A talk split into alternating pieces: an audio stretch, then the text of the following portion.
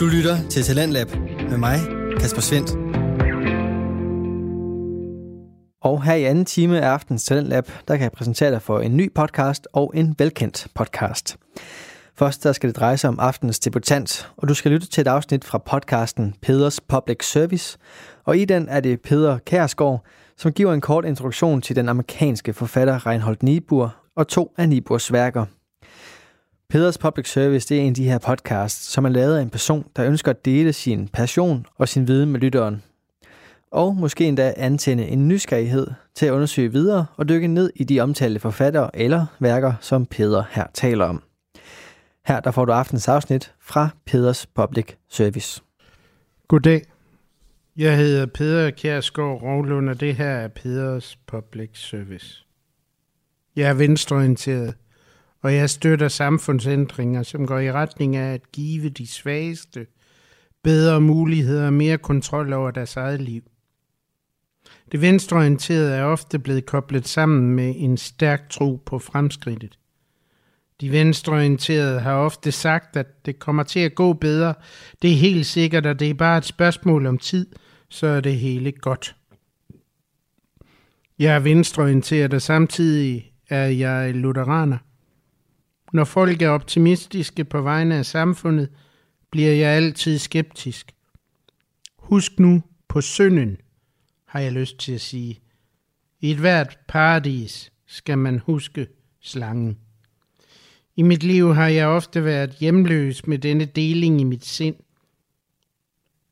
Og så stødte jeg på Reinhold Niebuhr. Reinhold Niebuhr havde i sit sind den samme splittelse, som jeg har, han blev født i 1892 og døde i 1971, og han fik et liv som teolog, præst og politisk filosof.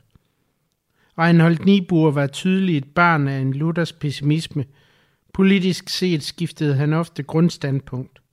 I sin ungdom var han liberal, senere blev han socialist, og under 2. verdenskrig blev Niebuhr medlem af USA's demokratiske parti.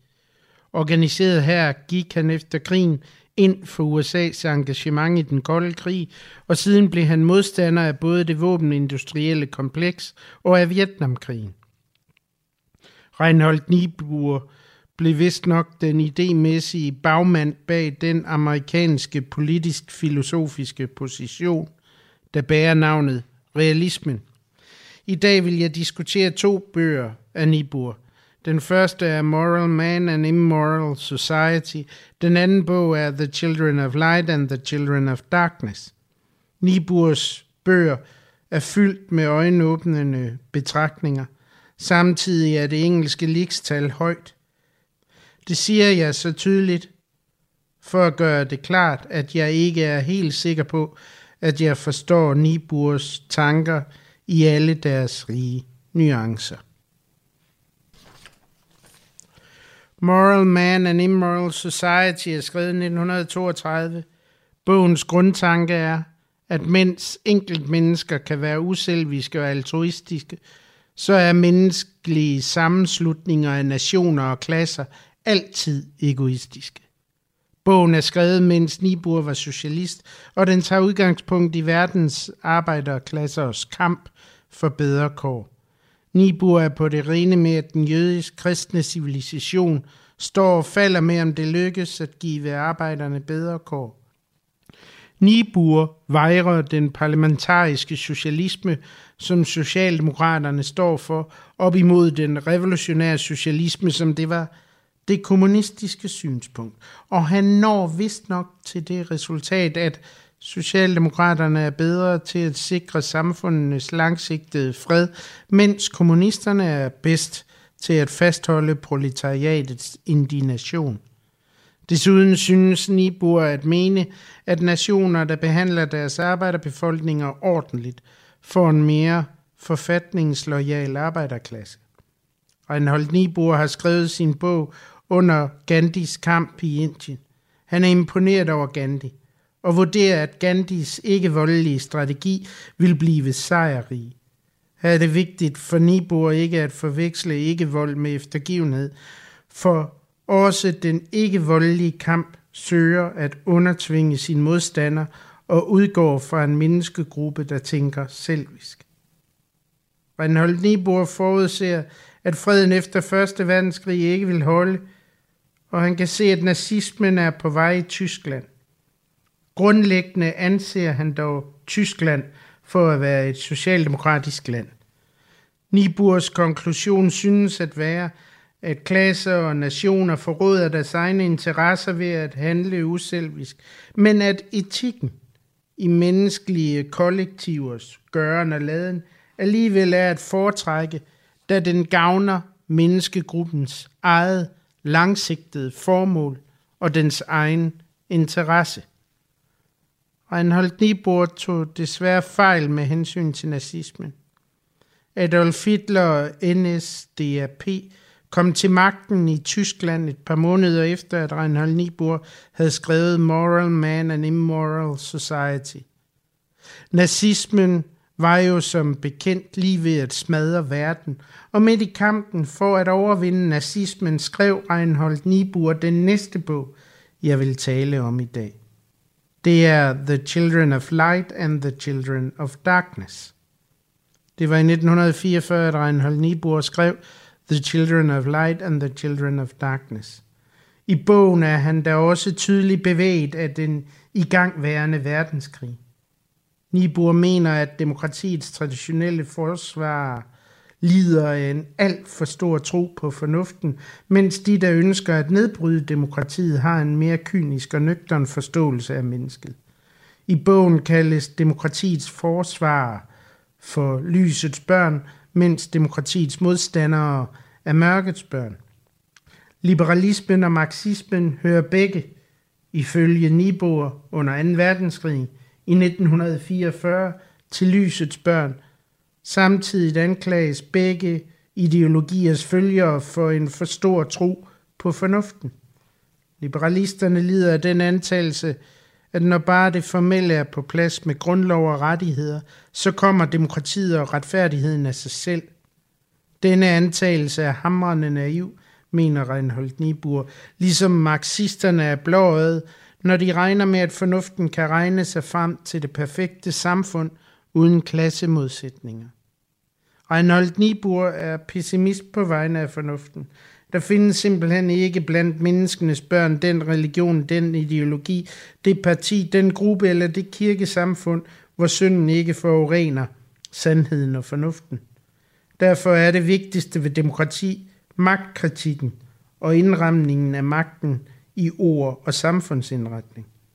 Reinhold Niebuhr er som sagt en pessimist i sit menneskesyn, men han er også idealist. Målet for ham er et verdenssamfund, hvor alle mennesker behandles retfærdigt og lever i fred med hinanden.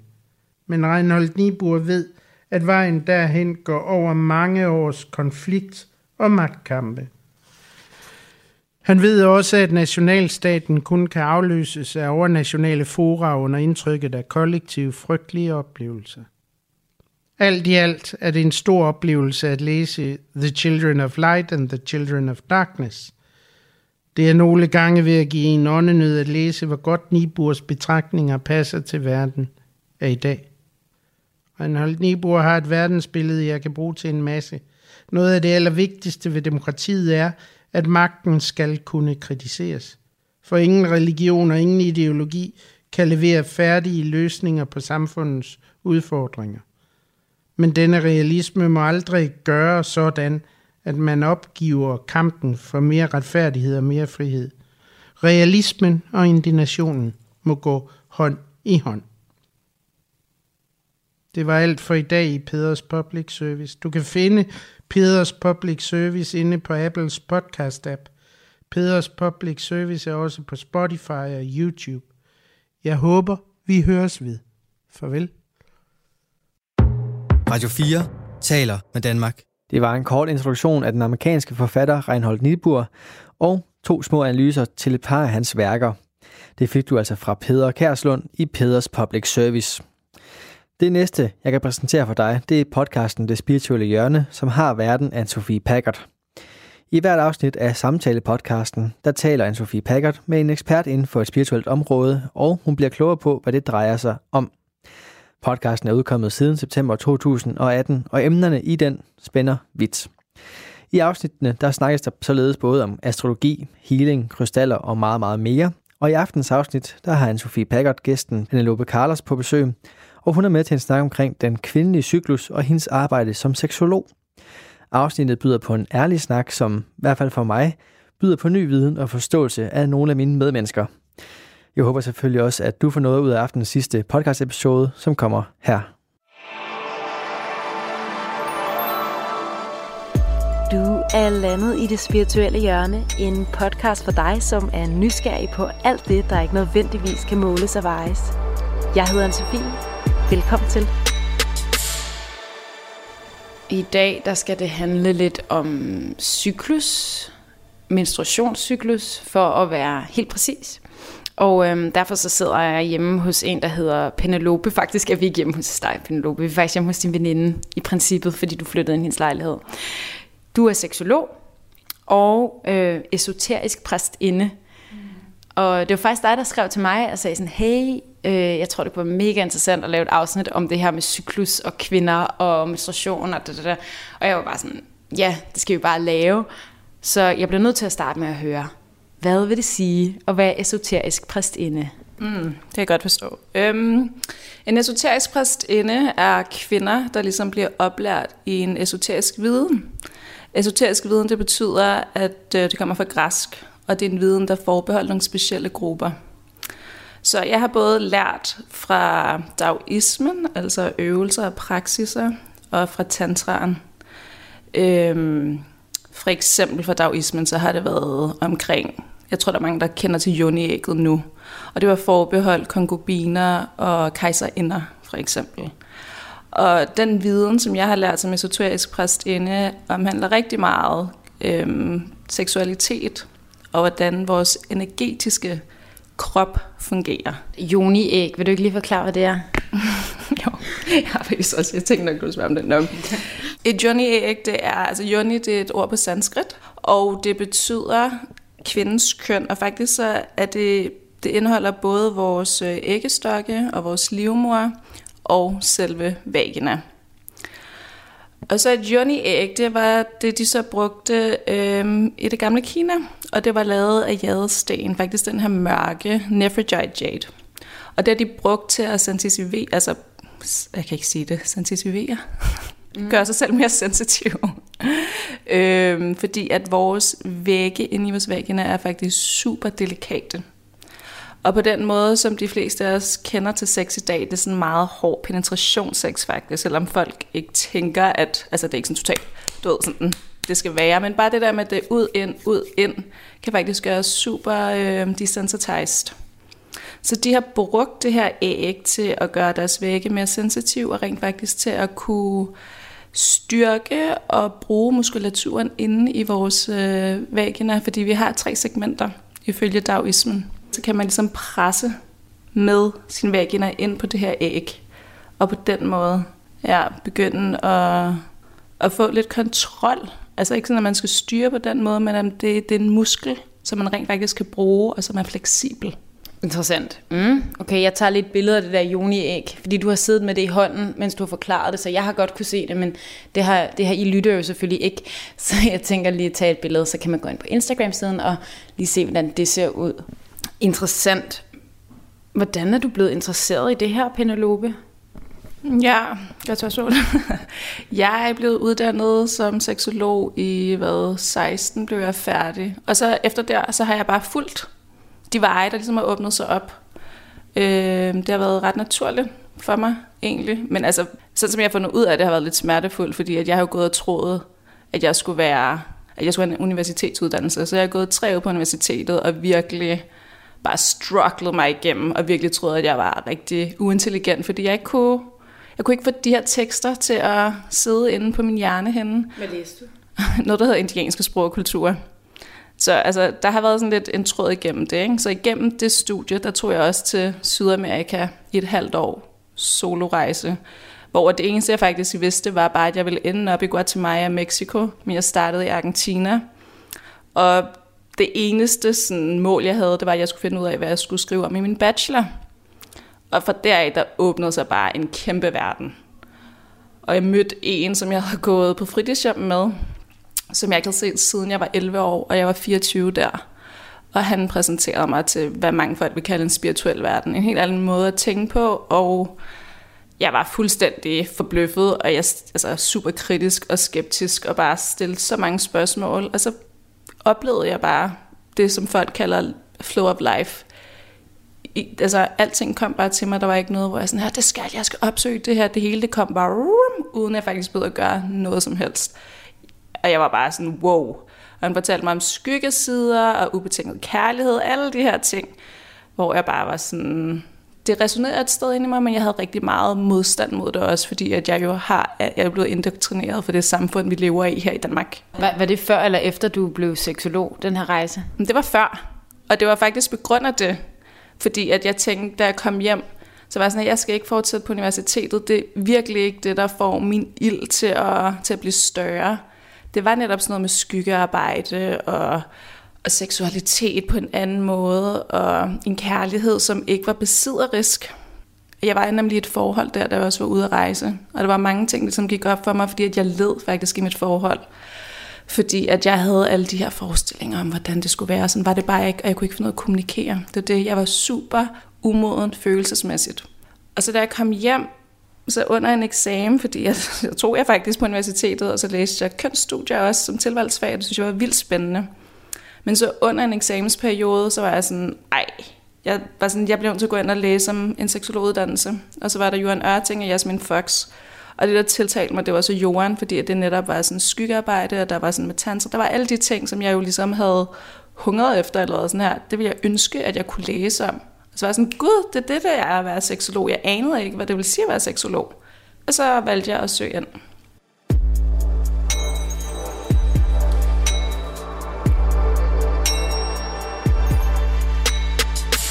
skyggesider, det er også bare sådan et, et begreb, jeg sådan forbinder rigtig meget med seksologi faktisk. Jeg har en god veninde, som også er seksolog, og det var hende, der også introducerede mig til det der med skyggesider. Og hvis man sidder derude og tænker sådan, hvad er det det her med skyggesider, som I bliver ved med at nævne? Nu vil jeg lige prøve at se, om jeg kan forklare det. Du ved det jo garanteret bedre end mig, men jeg vil lige prøve at se, om jeg kan forklare det, om jeg har forstået det rigtigt. Skyggesider handler tit om de sider, som man lidt undertrykker i sig selv, og det er tit også det, som trigger en ved andre. Altså hvis man har en, øh, nogle mennesker, man virkelig synes er irriterende eller nederen at være sammen med, så kan man spørge sig selv, hvad er det ved den her person, som virkelig irriterer dig meget? Og så kunne det for eksempel være, at øh, det var en person, som hele tiden... Øh, vil have opmærksomhed, og jeg bare synes, ej, lad nu være med, og hele tiden stille dig op, og du vil bare have, at vi kigger på dig, og så kan jeg vente ind mod mig selv og sige, hey, hvad er dit problem med, at nogen prøver at få opmærksomhed, og så kan det meget tit være noget tilbage i ens barndom om, at man selv havde fået at vide, hey, du skal ikke prøve at få opmærksomhed, det kan vi ikke lide ved dig. Så de, de sider, man har fået indoktrineret, ikke er okay, dem sådan putter man over på andre. Så det er ret interessant arbejde. Ja, det er rigtig godt beskrevet. Præcis, det er det nemlig. Og det er sådan, der er både skyggesider, hvor at det er noget, man ikke føler, man har så meget selv, men netop som er blevet så undertrykt, det er kommet ned i, altså ud i skyggen, ned i det mørke. Og så er der noget, der hedder projektion, hvor at man faktisk besidder det selv rigtig meget, og så møder man en anden person, som har det samme, og så bliver man også irriteret. Mm. Ikke? Så der er lige er de, de to ting der. Er du glad for der, hvor du er nu? Altså det er jeg. Jeg er rigtig glad, men jeg er også et sted, hvor jeg vil sige, at jeg ikke er sådan... Altså jeg er ikke stabil overhovedet. Nu er det jo 16, at jeg blev færdig, og jeg tænkte sådan, men jeg skal ud og have en praksis, og jeg, skal, altså, jeg havde tænkt på, hvordan jeg ville være seksolog. Men det, der er med at være en seksolog, det er, at det er din erfaring, der gør dig dygtig. Altså det er sådan, du kan ikke gå dybere med et andet menneske, end du er gået med dig selv. Og det kan du altså ikke læse dig frem til. Det kræver, at du lever altså med hjertet åbent virkelig, og inviterer alle de ting ind, som du føler er med til at altså men faktisk ikke at tænke sig frem til tingene at være sådan her. Det skal være sådan her, sådan her, sådan her. Det er meget godt at have nogle mål, men ligesom faktisk på min rejse, at jeg var sådan her, men jeg vil gerne finde ud af, hvad jeg skal skrive. Jeg ved, jeg skal ende op i de to lande. Jeg fandt ud af, at jeg skulle ikke skrive en bachelor, men jeg skulle op til de lande der. Så det der med at have en retning, men ikke være så fastlåst på målet, men hellere virkelig være åben og se, hvad der åbenbarer sig på vejen. Og det vil jeg bare sige, der, altså, min verden er ramlet sammen en milliard gange efter det her, fordi at mit ego jo er blevet testet, og det er blevet dræbt, og det er kommet på ny. Altså sådan, det er helt crazy. Jeg kan godt forstå, at nogle folk, der kigger bare på mig og tænker, hvorfor fuck er det, du har valgt den her vej? Altså det virker ikke, som om det er særlig sundt for dig. Men kan du ikke lige give en eksempel på, altså for eksempel noget, der er sket, som har dræbt dig? uh, der er så mange eksempler. For eksempel, øhm, bare det at være, nu er jeg 31 år, og op i mit hoved, der jeg tænkte, men der vil jeg have min egen bolig, jeg vil have en fast indkomst, og være i gåseøjne en velfungerende borger i det her samfund. Og som sagt, så er jeg lige flyttet ind hos min veninde. Jeg har boet hjemme hos mine forældre i 8 måneder på sofagulvet. Og virkelig taget sådan sofahønderne ned og såret, og mine ting har været ud over det hele. Og det var ikke lidt sted, jeg havde tænkt, men det her, jeg, jeg ville være, når jeg var 31. Men jeg vidste godt, at det havde en kæmpe betydning for min videre udvikling, rent faktisk. At jeg kom derhjem. Der er nogle ting, jeg skulle hele med dem, og lære virkelig at kommunikere. For det er det, jeg virkelig har lært som seksolog, at det er the key point to everything. Hvordan kommunikerer du din sandhed ud, og mens du samtidig møder den anden sandhed og ikke helt fastlås omkring, at det her, it's the ultimate truth, for det, det er der ikke. Der er ikke nogen ultimate truth på den måde. Fordi at vi har forskellige perspektiver på ting og sager. Men jeg vil jo gerne møde folk. Og det har jeg virkelig lært med hensyn til mine forældre. Altså hvordan jeg skal kommunikere uden at bare gå ind i mine vante mønstre. Det er også virkelig interessant det der med forældre og, og familie generelt, fordi det er også det der med, at man kan være nok så sådan bevidst og oplyst, og sådan, nu vil jeg gå ud i verden og være den her engel, som jeg jo er dybest set. Mm. Og så er man sammen med sine forældre eller sin familie i, i flere dage i gangen måske, ikke? og så bliver man bare et lille monster, men... Og man er slet ikke, og man tænker, ej, jeg havde lært så meget. Jeg kan i hvert fald huske, det her var i hvert fald et tema, øh, da jeg tog yoga-læreruddannelse, hvor, mm. hvor det var noget af det sidste, vi snakkede om på uddannelsen netop, fordi vi var sammen, du ved, i over en måned, og da, da, da, ikke? og vi var virkelig sådan, wow, okay, jeg vil leve på den her måde, jeg vil bare være et godt menneske, fordi jeg er et godt menneske. Og så, så var der jo et tema der med, okay, men så prøv lige at tage hjem, og så gå tilbage i nogle af de der mønstre, du er i med din familie, så skal du nok komme på prøve. Altså, Ja. Og alle kan være heldige, hvis de bor ude i en anden grotte eller en klippe for dem selv, så kan man virkelig være ren. Men det er så snart, du kommer tilbage og bliver konfronteret med, med det, der har sådan skabt monstret til at starte med måske. Ikke? Ej, det tager jeg at sige, men Nej, men det, er det er interessant. Det er fuldstændig rigtigt, altså fordi du går tilbage til der, hvor du er blevet conditioned, hvor du er blevet betinget. Det er jo klart, at mønstrene er så stærke, når du kommer der. Men det er faktisk det, som jeg vil sige er en spirituel udvikling. Fordi det handler ikke om at være god, det handler ikke om at være ren på den måde. Det handler om seriøst at face det, som er present lige her nu. Og der er rigtig mange ting, som ikke er behagelige. Men bare at lukke øjnene og være sådan, ej okay, jamen jeg er også bare god, og alting det skal nok gå, og da, da, da. Mm. Jeg har en helt sådan helt inderst, inderst inde i min kerne, så ved jeg, at alting altid er fuldstændig perfekt, som det er, og tingene er, som de skal være. Men jeg har da super meget resistance, jeg har super meget altså modstand, jeg er rigtig meget vred. Jeg har alle de her ting. Så min udvikling har virkelig været sådan, hvordan møder jeg det? Altså at faktisk omfavne det. Og det kan, nogle ting tager uger, nogle ting tager år, nogle ting tager måneder, og nogle gange så kan der gå et minut, altså hvis man virkelig er present yeah. med det, men det er så forskelligt jo også ens ego, fordi det er jo også det der med netop, at man har nogle ting, som man altså også i det samfund, vi lever i, der er det jo ikke sådan, der er man jo ikke virkelig cool, hvis man siger, at øh, jeg har ikke nogen fast indkomst, og jeg bor hjemme hos mine forældre på deres stuegulv. Det er jo ikke det, man får sådan mega meget sådan street credit af, vel? Altså, og det er også bare interessant, men det er jo lige meget, fordi måske er det bedre at bo hjemme, end at, du ved, hvis man, jamen, jeg har bare sådan den her mega fede Tesla, og jeg spiser vegansk, og jeg bor i den her kæmpe villa, men det er fuldstændig biodynamisk og bæredygtigt, ikke? Det giver street credit, vil jeg sige, ikke? I hvert fald i, i nogle kredse, ikke? Så det er også interessant, hvad er det, hvad, hvorfor er det vigtigt? Altså, det er, jo, det er jo ens ego. Så det er jo også interessant det der med, når man så er de der steder, hvor man er lidt langt nede, kan man sige, at det ikke lige går, som man troede, det skulle gøre, og set fra det der samfundsperspektiv. Hmm. At det er jo måske også der, der er noget sandhed i, at sige, hvorfor er det så vigtigt for mig at kunne skrive det her på mit CV, eller fortælle det her til folk, når jeg ser dem, ikke? Mm, jo, helt klart, og det viser også en eller anden form for... Altså, det har lige vist mig de overbevisninger, jeg selv har haft, hvor at jeg har jo mødt alle mine veninder har været forstående over for det, også fordi at jeg har rigtig mange veninder, som er inde i samme felt, og som tænker ret mm. meget ligesom mig. Men så møder jeg mine forældre, som netop er sådan her, seriøst, du er jo en taber. Wow. Ikke? Jo, min far i hvert fald har virkelig kunne mærke det, ikke? Og han er bare sådan, prøv at høre, hvad er det, du laver? Du er 31 år, du bor herhjemme, skal du ikke få din egen familie og alle de der ting? Hvor det var så super hårdt at være i. Mm-hmm. Og jeg ved jo godt inderst inde, at han projicerer sin egen frygt hen på mig. Og faktisk så handler det om, at han synes, at han har været en dårlig forælder. For det er bare sådan her, hvordan kan det være, at min datter ikke kan tage sig af sig selv? Hvor at jeg så er det sådan, ved du hvad, far, jeg forstår udmærket godt, hvor din tankegang kommer fra. Men jeg er moden på en anden måde. Jeg tager mig rigtig meget af mit følelsesliv, og jeg har ikke lyst til at gemme mig længere på nogen som helst måder. Og grunden til, at jeg... Nu bliver jeg sådan rørt, men det er også okay. At jeg ligesom har valgt at komme hjem igen, havde rent faktisk også været, fordi at jeg på en måde havde lyst til at blive taget mig af. Men det kunne jeg ikke rigtig sige heller, fordi at jeg synes også, det var en form for failure. Fordi nu har jeg været sådan, at ja, men jeg tager seksologuddannelsen.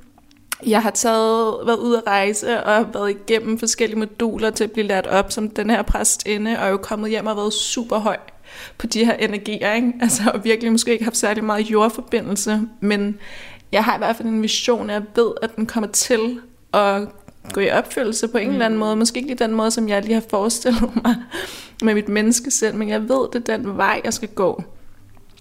Og så komme der og boede hos dem i otte måneder, og netop bare fået sådan her, prøv at høre, det er jo slet ikke sandt, alle de ting, du siger, alt det der, du oplever. Wow, det har virkelig været huh, hårdt. Men jeg, min mor, hun rejste, altså mine forældre stadig sammen. Og mig og min mor, vi havde det så hårdt. Vi har rigtig meget ild begge to. Så vi, altså, hun rejste væk i fire måneder. Hun tog til Chile. Og så tænkte jeg, at det bliver godt nu, fordi nu er det bare min far og min søster. Og det blev 10 gange værre. Fordi at alt den vrede og de, mm, altså de gamle sorg, som jeg vækkede op i min far, kom, og han er ikke klar over det, og det er så hårdt at være den eneste, der sådan har overblik over tingene. Jeg ved, at jeg bare var sådan her, fuck. Hans mor forlod ham, da han var 6 år, tog fra Filippinerne til Danmark, og han kom til Danmark, da han var 12 år. Så han har selvfølgelig et traume med, at hans mor er rejst væk. Nu er det sådan, at min far giftede sig med sin mor i gåsøjne. Altså min mor, men det er det mønster, de har. Altså, ja, så jeg kunne godt se, at jeg var bare sådan, at wow, han, altså, jo flere dage, der gik, jo mere ej blev han. Altså sådan nærmest, han kunne bare ikke, jeg kunne bare mærke det, og man kunne ikke holde mig ud. Og jeg var bare sådan, hvad er det? Mm. Og han kunne ikke, igen, han ville ikke sige det til mig, fordi det er også et tabu at sige til sin datter, prøv at høre, jeg kan, du gør mig rasende, jeg kan ikke holde dig ud. Måske ved han ikke engang, hvorfor. Ja, det var, det var hårdt. Det lyder virkelig, virkelig hårdt. det var det også. Det lyder virkelig, virkelig konfronterende. Helt Jeg kan godt forstå, at du bliver rørt, når du fortæller om det. Ja.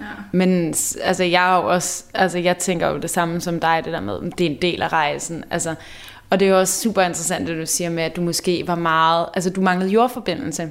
Og det er i hvert fald også noget, jeg har snakket med andre om i den her podcast, hvor jeg jo taler med spirituelle mennesker, det er jo ligesom hele konceptet, ikke? Ja. Hvor der også er mange, der siger, at når man er meget spirituel, så kan man lige pludselig bare den, nærmest forlade jorden og, og leve på en helt anden planet. Mm. Og det er jo også det der med, man er jo et menneske, man bliver nødt til også at gøre de der dagligdags ting, men spørgsmålet er jo også, hvor meget skal man tilpasse sig de her ting, der bliver forventet af en. Fordi når du siger, at da du blev færdig på seksologuddannelsen i 2016, og du vil have din egen klinik og sådan noget, så tænker jeg også sådan, ja, det ser også ret fint ud på papiret. Altså det er også sådan, det passer også ret godt ind i den her øh, måde, vi lever på. Ikke? Man er en succes, hvis man har sin egen klinik, og man er selvstændig og alt det der. Men man skal også nogle gange altså, være åben over for, at det ikke det ens rejse byder en altid, at man skal passe ind på den måde, som er sådan linær og det er flot, og man får et klap på hovedet af sin far, og folk, man møder på sin vej. Det er så interessant. Ja, helt klart. Altså, der vil jeg godt nok sige, at der har jeg virkelig taget en helt anden vej. Altså, at det er også det, jeg skal minde mig selv om hver eneste dag, når jeg virkelig føler mig fortabt og bare tænker, at for der er virkelig mange momenter, hvor jeg tænker, hold kæft mand, måske skal jeg bare du ved, finde mig et øh, 9-4 arbejde, sådan så jeg kan betale min regning, jeg kan få et sted at bo, og jeg sådan bliver bare kvalt ved tanken. Mm. Altså, it is not for me. Det kan jeg så godt følge dig Nu er jeg så heldig, at jeg har et ret godt sted at bo, men øh, det er da også super stressende. der, det er der garanteret også mange af lytterne, der kan ikke genkende til, at øh, det kan det være meget, meget sådan... Øh, en stor, en stor bekymring, det her med økonomi og stabilitet og mm. de her ting. Jeg tror også bare på, at man skal være åben over for det, der kommer. Og altså, at have tillid, det er også rigtig meget noget, jeg tænker meget på selv. Sådan, have tillid til, at tingene går, som, man skal, som det skal gå. Men helt sikkert, og faktisk grunden til, nu skal vi snakke om menstruation. Ja, altså, det skal vi faktisk. Ja. Vi kommer til det. Jamen, det. Det passer os ind i den måde, som jeg har valgt at leve mit liv på, fordi at jeg skaber faktisk mit liv ud fra min cyklus. Det er faktisk også noget, der gør, at jeg kommer ud fra samfundets normer, og på den måde, det er blevet opbygget på, for det samfund, vi lever i, det er indrettet på en meget maskulin måde. Mm. Og maskulin er altså ikke lige med mand. Det er en energi, og det er nogle kvaliteter. Det er, at der er en retning, der er nogle mål, der er noget, der skal gøres. Og det, det er ikke særlig svingende, som du sagde. Det er sådan meget lineært, ikke? Og sådan er vi som kvinder ikke. Og sådan er vores energisystem overhovedet ikke. Og det er vores cyklus et kæmpe spejl på. Og hvis man vælger at embrace det, altså så kan man ikke have et, altså et 9-4 arbejde, fordi at det tillader min cyklus mig ikke. Det er sådan, at sådan som jeg bedst kan forklare det, sådan som altså vores cyklus hænger sammen med månen. Vi er et mikrokosmos i forhold til et makrokosmos. Og i gamle dage, da der ikke var fake lys, der levede vi jo alle sammen for dagslys fra solen og månelys fra månen om aftenen. Så kvinder, de blødte samtidig. Og de blødende månen den var ny, det vil sige mørk. Og så gik der de der 28 dage, og så blev det fuldmåne. Og der var man så i ovulation-perioden, hvor at man var klar til at blive befrugtet. Men vi kvinder, vi har jo også et åbent system. Jeg tror, der er rigtig mange kvinder, der har prøvet det før, hvis de har boet sammen med andre kvinder, hvor de ikke har været på, på nogen form for prævention, der er hormonel. Så bliver ens cyklus synkroniseret. Så det er overhovedet ikke hokus pokus, eller sådan, ej okay, det er også fordi, at hun esoterisk præstinde, det lyder så fint, men der er ikke noget hokus pokus omkring det rent faktisk. Det handler om at tune ind, blive bevidst omkring det, og lægge det fokus på sin krop, og så begynder det jo rent faktisk at vokse. Og så kan man igen lade være med at skubbe det ud i skyggen, fordi rent faktisk så vil jeg sige, at menstruation ligger rigtig meget i skyggesiden. Mm. Både hos kvinder, desværre, og hos mænd, desværre efter at sådan patriarkalsk religion har overtaget, så det vil sige for over 2019 år siden, der, der er menstruationen, altså der er alt, der er forbundet med kvinder, jo faktisk blevet øhm, demonized. Ikke? Det er jo blevet gjort til noget dårligt. Og der er vores menstruation jo også blevet gjort til noget super skamfuldt.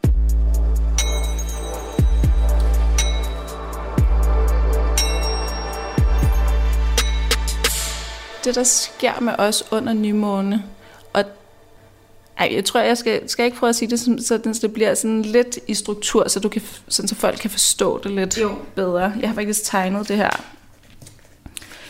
Jeg føler, der er fire faser i vores cyklus.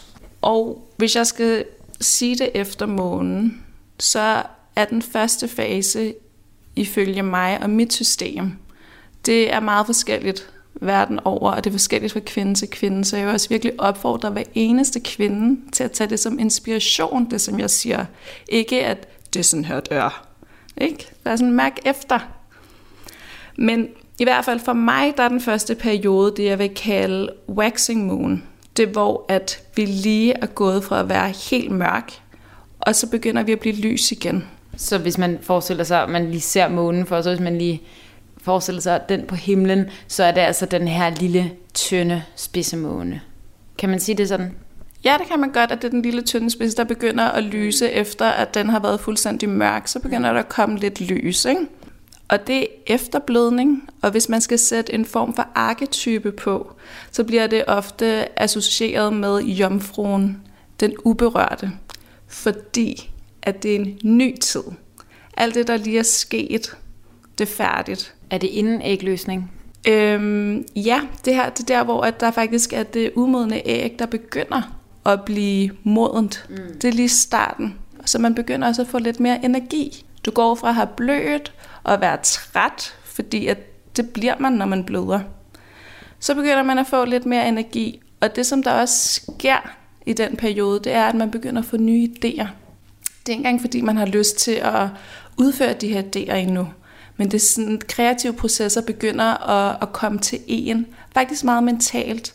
Dit, dit sind bliver også meget klar i den her periode. Og ligesom månen, man går fra at være helt mørk, og så begynder man at blive lysere og lysere og lysere.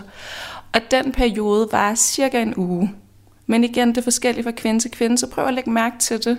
Og virkelig notere ned i din bog, hvordan du har det. Altså, hvordan du har det lige efter, du har haft menstruation.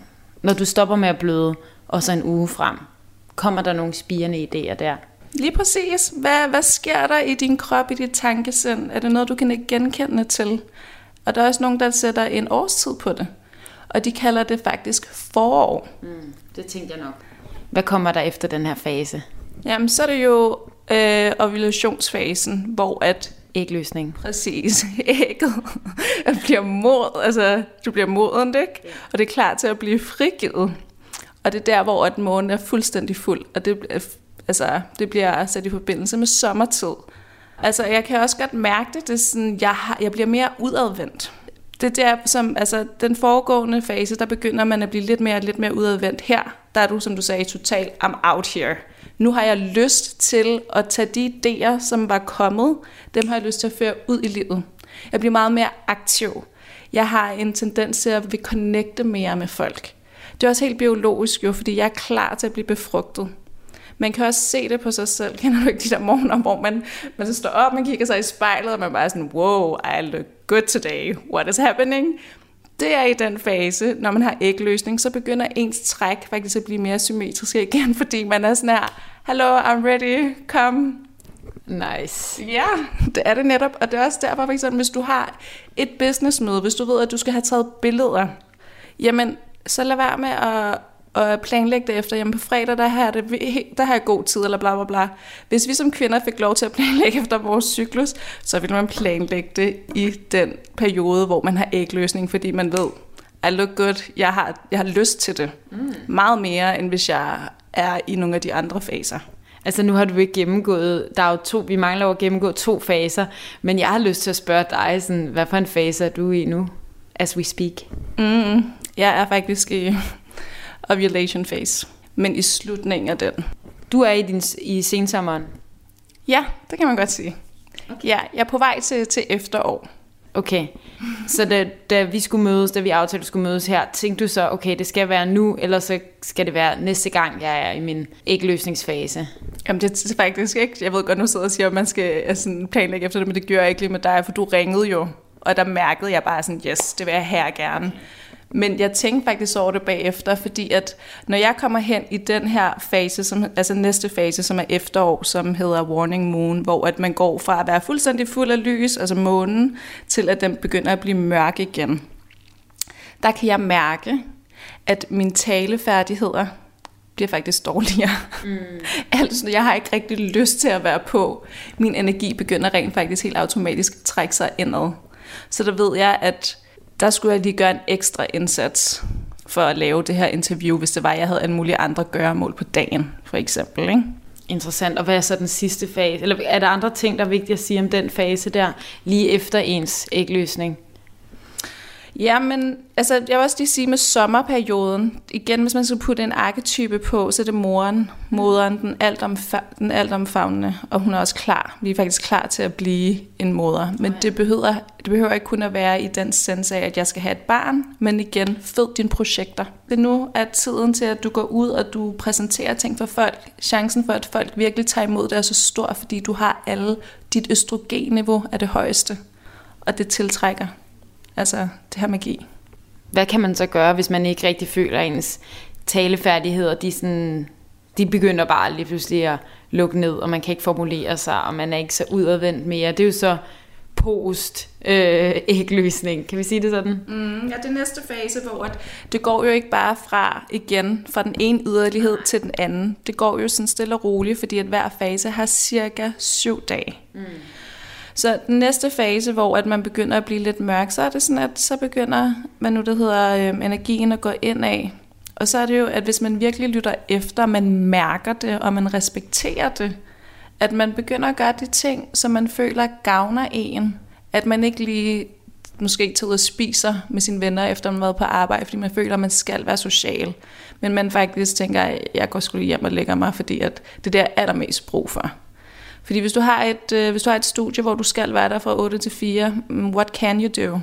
Der vil jeg bare virkelig opfordre kvinder til at lade være med at have så dårlig samvittighed, hvis de ikke har overskud til at læse de sider, de skal. Hvis de ikke lige kan overskue at skrive det afsnit, de havde valgt til deres opgave, det skulle være i dag, at man måske, hvis det passer med, hvornår det skal afleveres, og man kunne rykke det. Fordi at hvis man ikke respekterer, hvordan ens krop har det, og du kører på over, altså du overgiver den på et eller andet tidspunkt, så vil den brænde ned. Du kan ikke bare tage fra et depot, der ikke er stærkt. På et eller andet tidspunkt, så, så kommer det til at have en effekt. Men det, som vi jo har lært som kvinder desværre, det er, at for at vi er ligeværdige med mænd, så skal vi være ens. Vi skal kunne præstere på præcis samme måde. Og det er den største kvindeundertrykkelse nogensinde. Og det er jo så smart at få kvinder til at føle, at de skal gøre det samme for at være ligeværdige. Fordi at hvis de selv føler det, så er der ikke nogen oppressor. Man undertrykker en selv. Og det er jo sygt farligt. Og det er også det, der er ved menstruation, det er jo, at der er så mange kvinder, der har negative tanker omkring det. Og tænker, åh, jeg hader at sige det her, men åh, jeg har mit lort. Der er så mange kvinder, der siger det. Ikke også? Og hvis man bare allerede har en negativ tankegang omkring sin menstruation, well, yeah, of course it's gonna be like shit. Altså, for du har jo allerede sendt alle de tanker ned til dig. Hvordan skulle det nogensinde blive dejligt, hvis du allerede har det sådan her? Fuck. Og jeg forstår godt, at kvinder har det sådan jo, fordi at de har jo ikke lyst til at præstere, de har lyst til at være derhjemme, men de bliver nødt til at gå i skole, de bliver nødt til at tage på arbejde. Så hvad bliver der præsenteret for dem? Tag en panodil, tag præn, Gør alt for at dæmme symptomerne.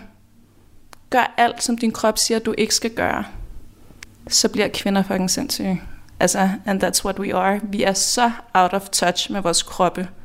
Altså, vi er bundet af de her cykluser. Altså både fra naturen, fra månen, og når vi ikke er i kontakt med det, så kan vi aldrig nogensinde træde ind i vores største potentiale, fordi vi ligger jo låg på det.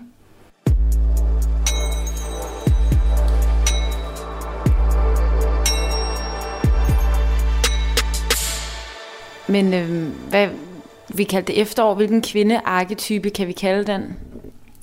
Det, det er heksen, den fortryllende. Altså før i tiden, der, der var mange kvinder i 1600-tallet, der også blev brændt mm. og anklaget som hekse, bare for, altså nu siger jeg fortryllende, ikke? Og den her efterårsperiode, der er netop, hvor at energien begynder at gå ind af, og vi går ind i vores ekstra sensoriske sanser, som ikke er knyttet til de fem sanser, vi umiddelbart kan, må, kan måle og veje, røre, dufte osv. Ikke? Men at den trækker sig ind af, at man begynder at, at reflektere på det, der er sket i den foregående tid, for det er faktisk det, vores menstruation er. Igen, den er linket til månen, månen er reflekterende.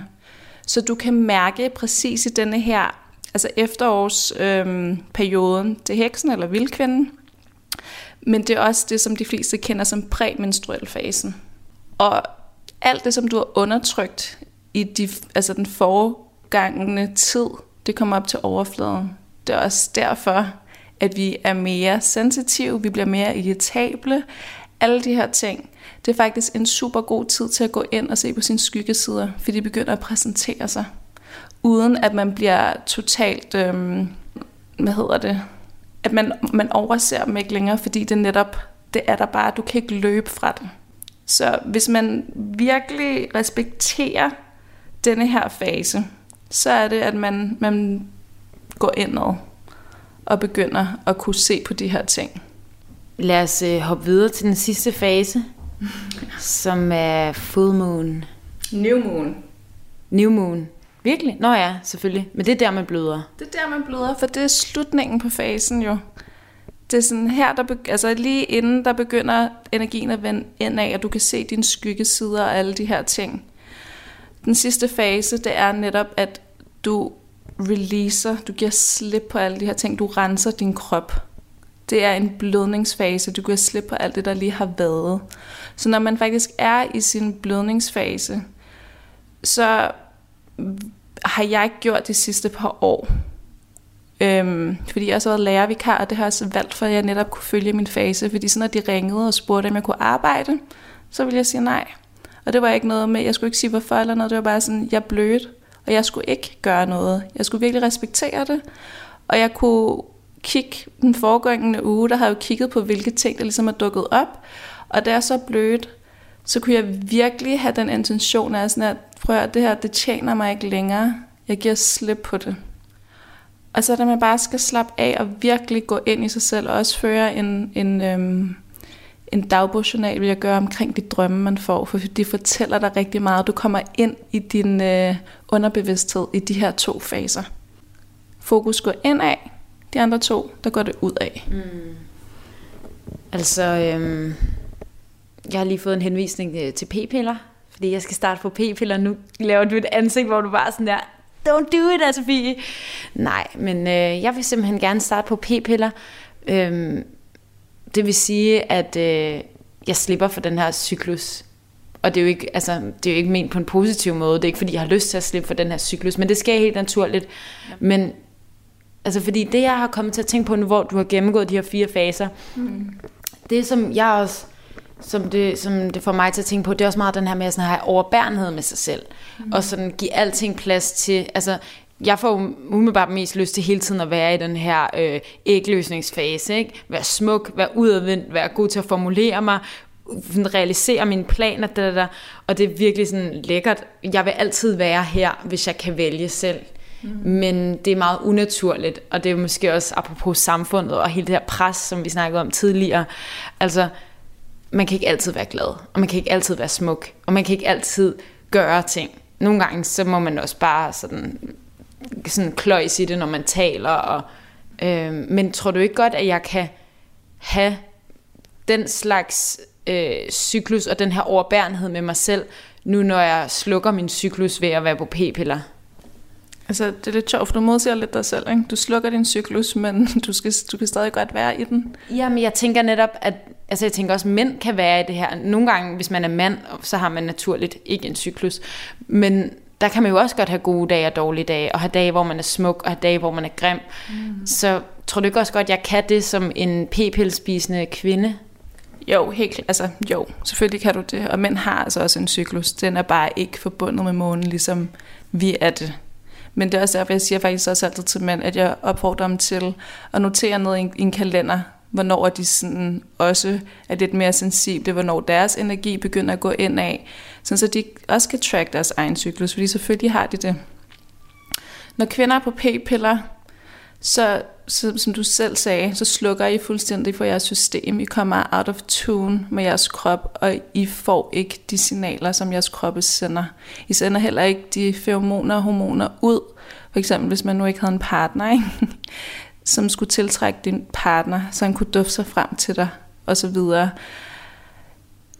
Jeg vil aldrig nogensinde anbefale kvinder at, at tage p-piller eller andre former for hormonel øhm, medicin, hvis jeg kan sige det på den måde, fordi at det sætter din krop fuldstændig ud af balance. Altså det er faktisk det værste, vi kan gøre ved vores kroppe. Især som kvinder. Fordi vi er så bundet op af de her cykluser. Men når du så vælger at gøre det alligevel, så vil jeg, som du også sagde, selvfølgelig kan du holde øje med, hvornår, hvornår er jeg mere altså ekstra sensitiv, og hvornår er min fase, hvor at jeg har mere energi. Og så vil jeg virkelig anbefale dig, at når du når månen, at du holder øje med månen, altså virkelig hver dag, kigger, hvor den er henne, og faktisk gå ud i månelyset, når det er der, altså bare i fem minutter, sådan så du kan suge noget af dens energi ind. Fordi den begynder at, den stimulerer faktisk vores hormonsystem. Øhm, Hvad vil du så anbefale af prævention? Altså kondomer helt klart, og hvis man ikke vil det, fordi jeg er heller ikke særlig god til det faktisk, så er det også at være observant på sin cyklus, fordi at du kan rent faktisk mærke, når du har ægløsning. Men det er jo der, man også er allermest liderlig. Det er rigtigt. Og så er det jo netop, at man kan bruge kondom i den periode. Men det er det der med, at har man lyst til at tage ansvar, eller vil man gerne have det let. Ikke? Altså, og jeg forstår det udmærket godt. Det er ikke fordi, at jeg er sådan, hvad fanden mand, nu skal du også. altså, jeg kan godt forstå det, så det samfund, vi lever i. Vi vil gerne bare helst have det komfortabelt, vi vil bare gerne have det let, og vi vil gerne have resultater nu. og det er bare så nemt bare at spise en pille, ikke? Det er så nemt at spise en pille. Det er det, jeg mener med ignorance, at man sådan, i just take this, og så ved jeg bare, at jeg kan have det nice, og så glemmer man jo alle de side altså bivirkninger, der er ved det her.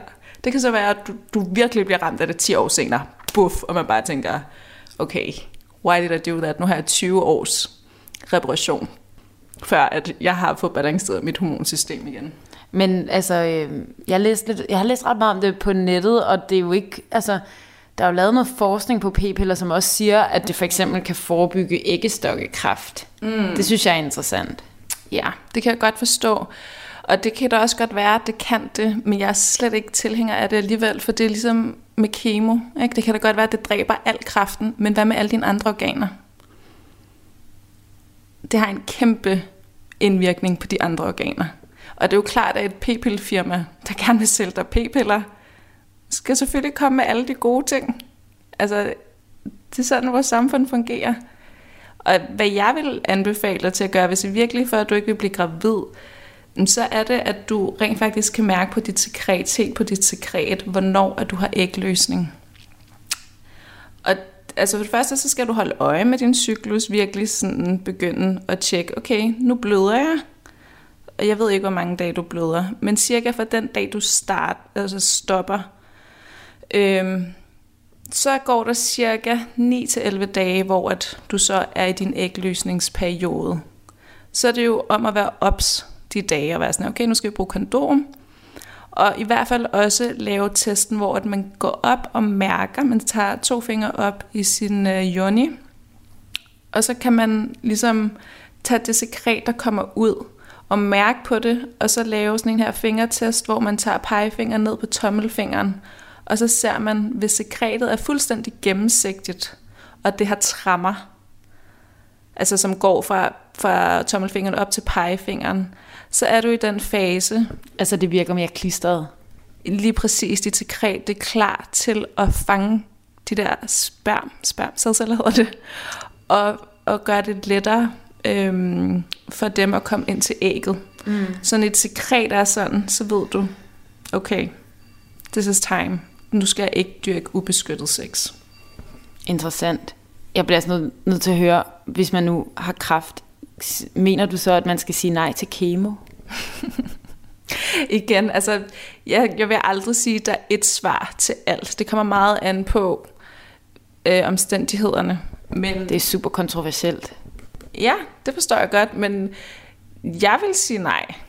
Altså nu siger jeg det jo også bare fordi, at jeg jo ikke har været i det, men igen, jeg føler, at det kommer på, hvilket stadie man er i. Hvis man er et stadie, hvor at, hvor der, jeg føler altid, at der er andre muligheder, fordi at kemo er så fucking ødelæggende. Altså det dræber virkelig så mange af de andre organer. Det viser jo også, at der er mange, der faktisk, så bliver de helbredt for kræften, men så dør de, fordi deres andre organer går ud af funktion. Radio 4 taler med Danmark. Og hvis du vil høre flere afsnit af Det Spirituelle Hjørne med Anne-Sophie Packard, så kan du enten finde dem på diverse podcastplatforme, men du kan selvfølgelig også finde tidligere Talentlab afsnit, både med og uden Det Spirituelle Hjørne, inde på radio4.dk. Det var Talentlab for denne torsdag aften. Du kunne høre afsnit fra tre podcasts. I første time, der var det Psyken og Fysen med Karina Ibskov og Vaskin Avagian, der havde besøg af gæsten Camilla Stilling til en snak omkring stress og kampen med den. Og her i anden time, der kunne du først høre omkring den amerikanske forfatter Reinhold Niebuhr et afsnit fra Peter Kærslund i podcasten Peders Public Service. Og til sidst, der var det altså et afsnit fra Det Spirituelle Hjørne med verden Anne-Sophie Packard. Mit navn det er Kasper Svendt, og tilbage for mig der er der blot at sige tak for denne gang og på genlyt.